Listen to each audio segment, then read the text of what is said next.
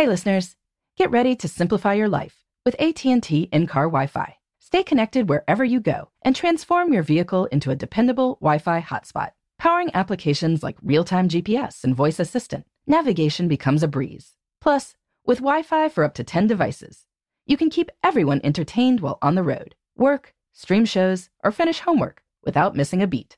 Discover the convenience for yourself and see if you're eligible for a free trial at att.com slash in-car Wi-Fi. Always pay careful attention to the road and don't drive distracted. Wi-Fi hotspot intended for passenger use only when vehicle is in operation. Compatible device and vehicle required. Welcome to Before Breakfast, a production of iHeartRadio. Good morning. This is Laura. Welcome to the Before Breakfast podcast. Today's tip is to not quit something by accident. If you've decided to stop working toward a goal, that is fine, but be honest about it and see what you can learn from the experience. Many people make New Year's resolutions. We start out the year with vim and vigor.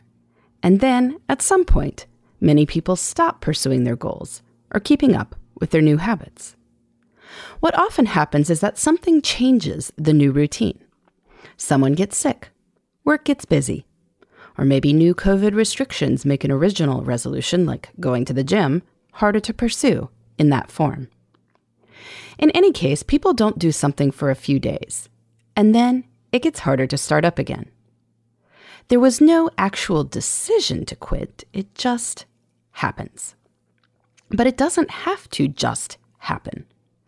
I am not saying all goals need to continue indefinitely. I've stopped doing plenty of things in my life.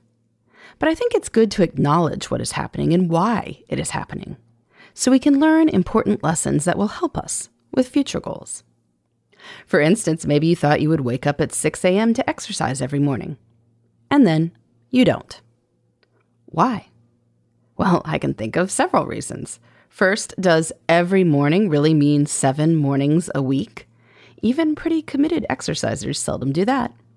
Maybe a more reasonable goal would have been three weekday mornings at 6 a.m. and one weekend day with no particular time goal on that one. That would have allowed for the occasional oversleeping or grace for when it was a later night. Or maybe you set a goal to lose 10 pounds. I am not a big fan of that type of goal, but plenty of people do set these type of goals. And two weeks into the year, maybe the scale hasn't budged. So you feel discouraged and just stop trying. But maybe it would have been better to focus on process goals. Forget the scale. Instead, you choose to limit beverages with calories, eat vegetables with lunch and dinner, and aim for 10,000 steps a day on at least five days of the week. Now, there is a reasonable chance that those steps will lead to losing 10 pounds over time. But even if they don't, you'll be a lot healthier. Recognizing why the goal felt discouraging will lead to smarter goals in the future.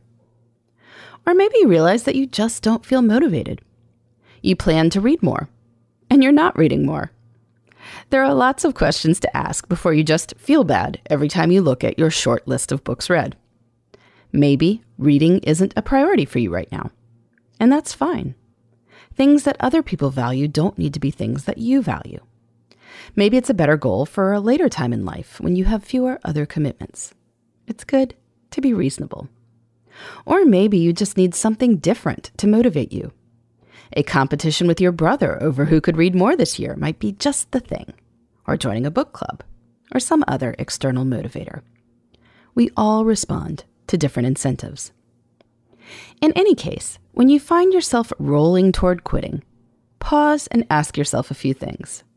First, do you truly want to quit? If so, fine. If not, maybe you can recast the goal. Second, if you are going to quit, what can you learn from the experience that will help you set future goals? Knowing ourselves is one of the best ways to succeed at what we intend to do. If you can figure out more about yourself, you will be well positioned for the future. In the meantime, this is Laura. Thanks for listening. And here's to making the most of our time.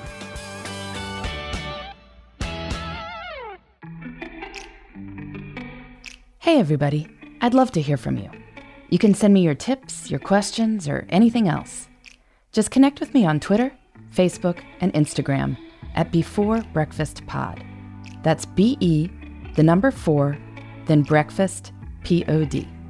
You can also shoot me an email at beforebreakfastpodcast at iheartmedia.com. That before breakfast is spelled out with all the letters. Thanks so much. I look forward to staying in touch.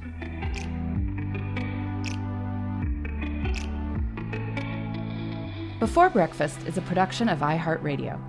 For more podcasts from iHeartRadio, visit the iHeartRadio app, Apple Podcasts, or wherever you listen to your favorite shows.